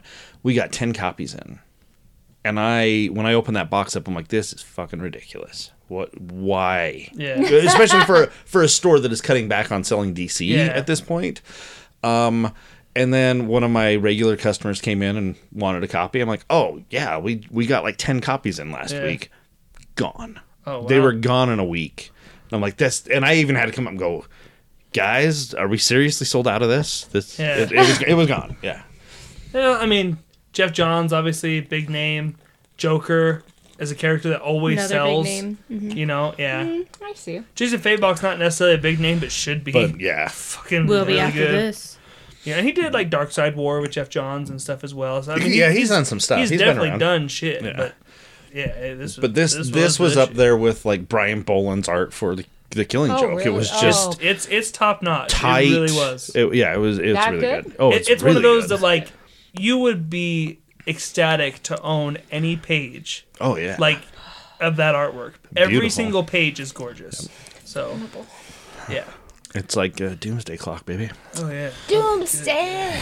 So what do we next? Uh, Tyler's doing Marvel. yep. That's our, la- our last category of the night. Was it me now? Yeah, Okay. I think so. I think Marvel Kylie book started of the DC. year. Uh, keep it real simple. It's the same one from last year. Daredevil, Daredevil. Chip Zdarsky. Oh, Chip Zdarsky nice. and Marco Checchetto's Daredevil. You like this Chip Zdarsky guy? It seems. I fucking do. He's gay Um, for him. This oh motherfuck! Oh, he pulled an Kylie. Aaron. He pulled an Aaron. Oh, don't wipe it on me. Oh, you. Oh, I didn't spill it. Here. Just so you know. the fact that we're Oh, I think good. near 30 somewhere near 30 issues Oh, I you think 25 26 issues if we're like not that. at thirty, it's we're we're, just yeah, a few issues. we're away. near 30 Yeah. issues in there has not been a single drop of quality of this book at all and, and it just it keeps constantly just ramping up ramping up ramping up and there's still it, it's like he's still telling the same story that he started in the first issue. You know what I mean? There are arcs, Mm-hmm. and you could read it and trade. You know what I mean? It's like okay, that was kind of a, st- but I mean for the most part, it's been like just one. It's just going this way. Like there's not here's six here's a six issue story and another six issue story. It's just one big fucking thing that he's just building up, and I cannot wait to see where it goes. Um, it's feel the artwork, Marco Checchetto's artwork feels very noir, feels very like gritty, which is works so well in this book. Works awesome for a Daredevil book. He hasn't drawn every issue, but he's drawn. He's the the regular series artist. He every once in a while he'll take like an issue or two off, but it's really really good. Chip Zdarsky, man, Daredevil. Uh, it, it just blows me away the track record that Daredevil has had now for the last like it, it just seems like since Kevin Smith rebooted him. Basically, you it's like great of- run after great Yeah. run.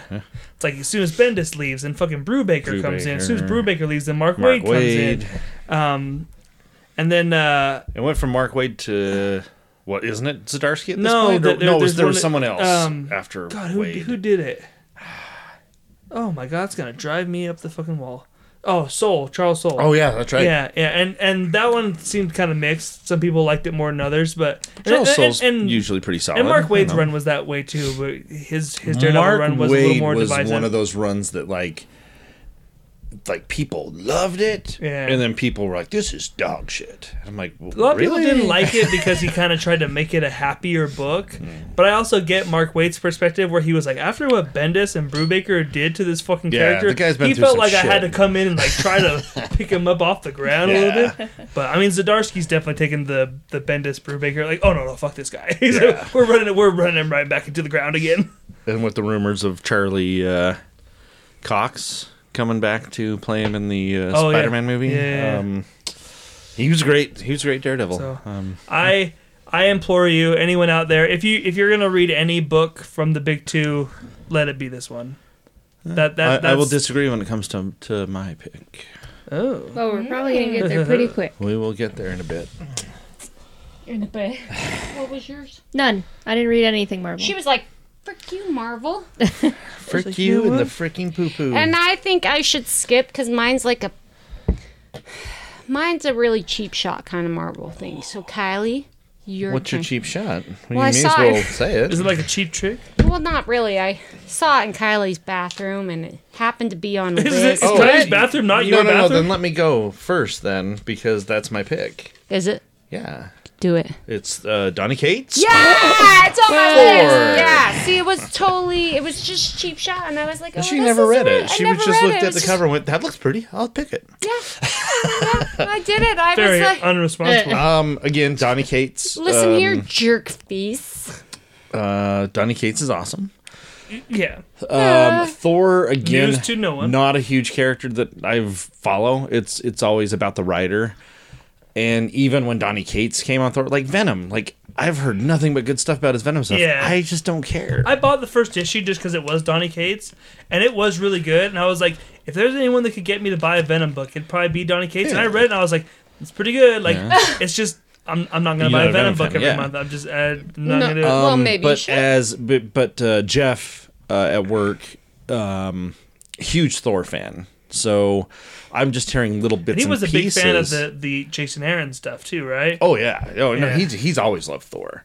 Uh, but yeah, he loved the Jason Aaron stuff. So that's hard to follow that shit because that guy Jason wrote it Aaron for ten years, and then. Donny Cates has got to be the one to come in there and be like, all right. But like the the things I'm hearing from him, and as I'm flipping through certain issues, um, I'm like, okay, I. And then the when the trade came out, I'm like, I'm picking this up. I'm gonna check this out because it sounds amazing, and it was Pretty pretty epic. It was it was it's It was a pretty pretty, epic story going on.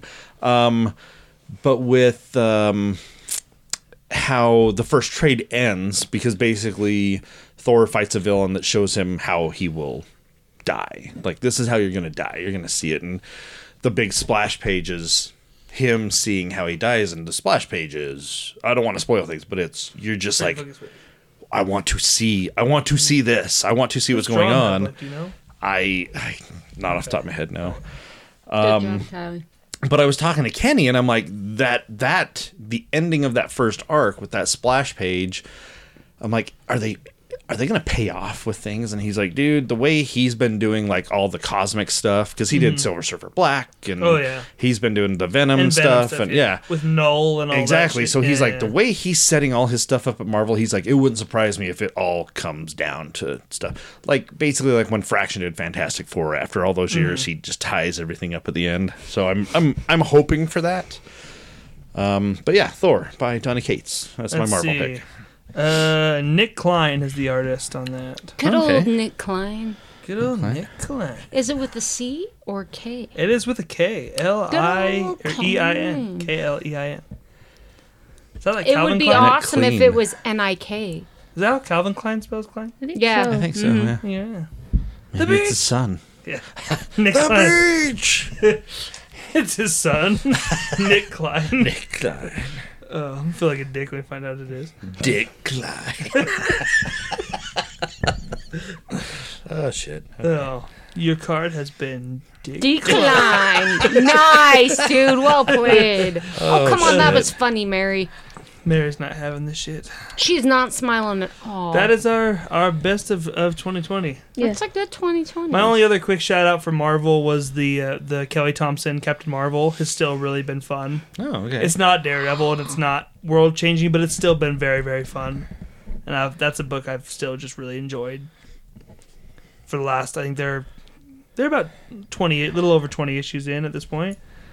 Really good, really good. So as we move into uh, 2021, it, I well, before we end this, because I don't think we need to do weekly picks, right? Because the, the whole episode was just picks. Yeah. Oh, okay. I don't have no, any. we're- I we're was good. like, I was had to Um, think about I, it. I could do a weekly pick. Well, yeah, no, yeah, we we we'll, As we we'll save that. for next discover- Okay. definitely. As we as we move into 2021, we'll end it with everyone pick one thing that they're looking forward to the most going into 2021.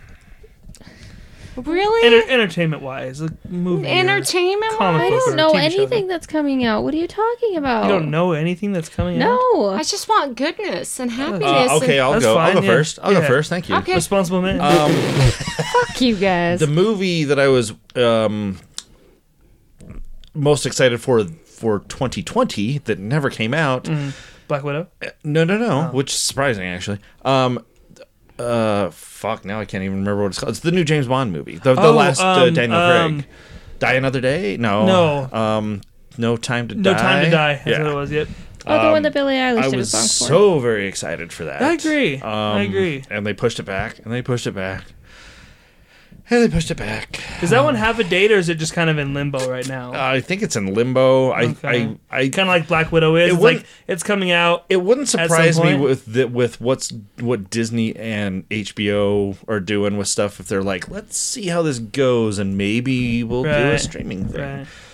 But yeah, that's Um, that's what I'm looking forward to. I'm really excited for the uh, Raya and the Last Dragon, the new Disney movie that's going to come out in March. But it's not a sequel to the awesome '80s Last Dragon movie, which Well, I'm uh, very that's- upset about. but that trailer looks phenomenal. The animation is Well, incredible. You need to watch the Last Dragon. So I'm excited for Wait, that. what? And then also the uh, what's it called? The uh, the Peter Jackson Beatles. oh my god, that's the, coming the out. Let It Be stuff. Let it- yeah, yeah, yeah, that, yeah. uh, yeah. we finally got the first teaser for. That's gonna be straight to Disney Plus sometime Oh, I'm this down next for year. And Looks the, what awesome. kills me is They said- like he, he said he spent like what eight years on this Yeah. documentary or And something. It's like shit. we have 56 hours of footage. I'm like, just release that.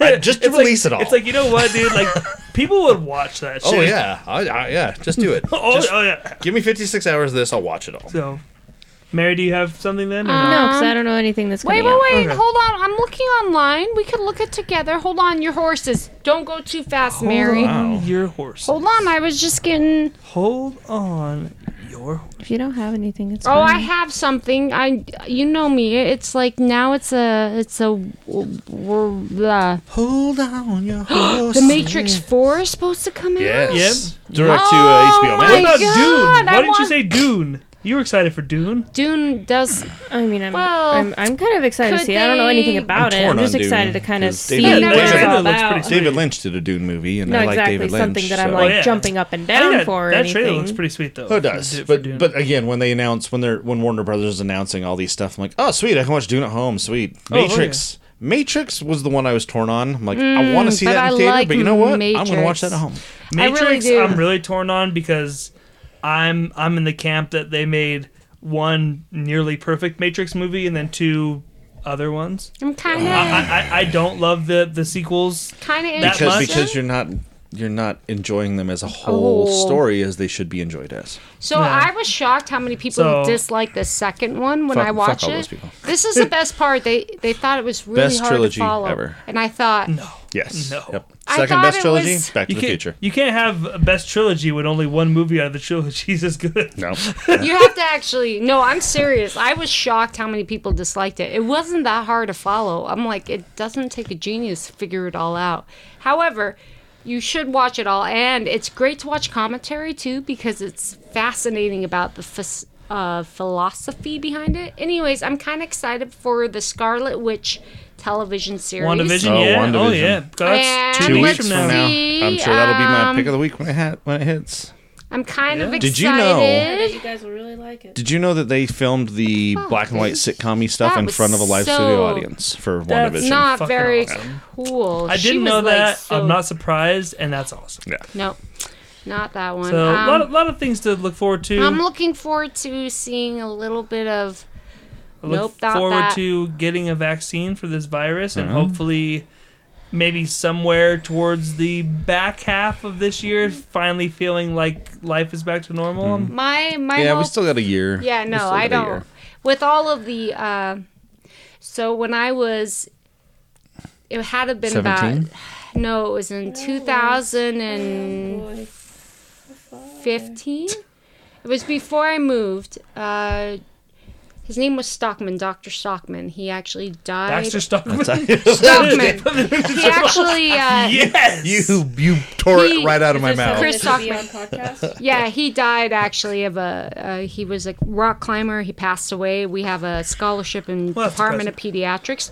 He actually tried to teach me how viruses are one of the most complex, uh, interesting things about how why they always are changing and why people can't figure out how to get vaccines because they're so complex. And so when I was when you learn about how COVID is changing and how you have different types of COVID viruses, I always think back to this guy who unfortunately will never make any more of an impact. But what I'm fascinated is is this year my hope and is that we actually become better people. That we have a little hope and a little bit more joy and that we are holy crap, just a few more principles, like just a few more principles. And I know 2021 is not going to like reverse everything in the No, no, no, world. It's not like you can. It's too much has gone wrong. It's a it's a it's just a symbolic thing. Is yeah, and my hope is is that the symbolic maybe like just the people that have been looking forward to a little bit. 2021 it's it's very similar to just having a shitty day and that feeling when you kind of get home at the end of the night like fuck thank god this day's over it doesn't mean that there's no problems from today that can carry on till tomorrow but it's just a symbolic like okay tomorrow it's a new day fresh you know what i mean that, that that's all it is And uh, that's one of the things is why I love Eddie Izzard. There's this bit he talks about where talking about after Henry VIII died, they had this whole. Re- the religion didn't know what to do, and they were like, "Oh my God, let's just put some principles into this things," because he died, and they found a religion. And I just think about that in 2021. Oh my God, we can just get some principles back in with Joe Biden, just Wouldn't just a nice? few. And I just, I want people to be better. Is all. Let's all be better 2021 That's it. Just be better next people. week we were uh, Oh, don't we were tell me. we will be watching birds of prey and I because irene was so nice to donate to toys for tots Irene!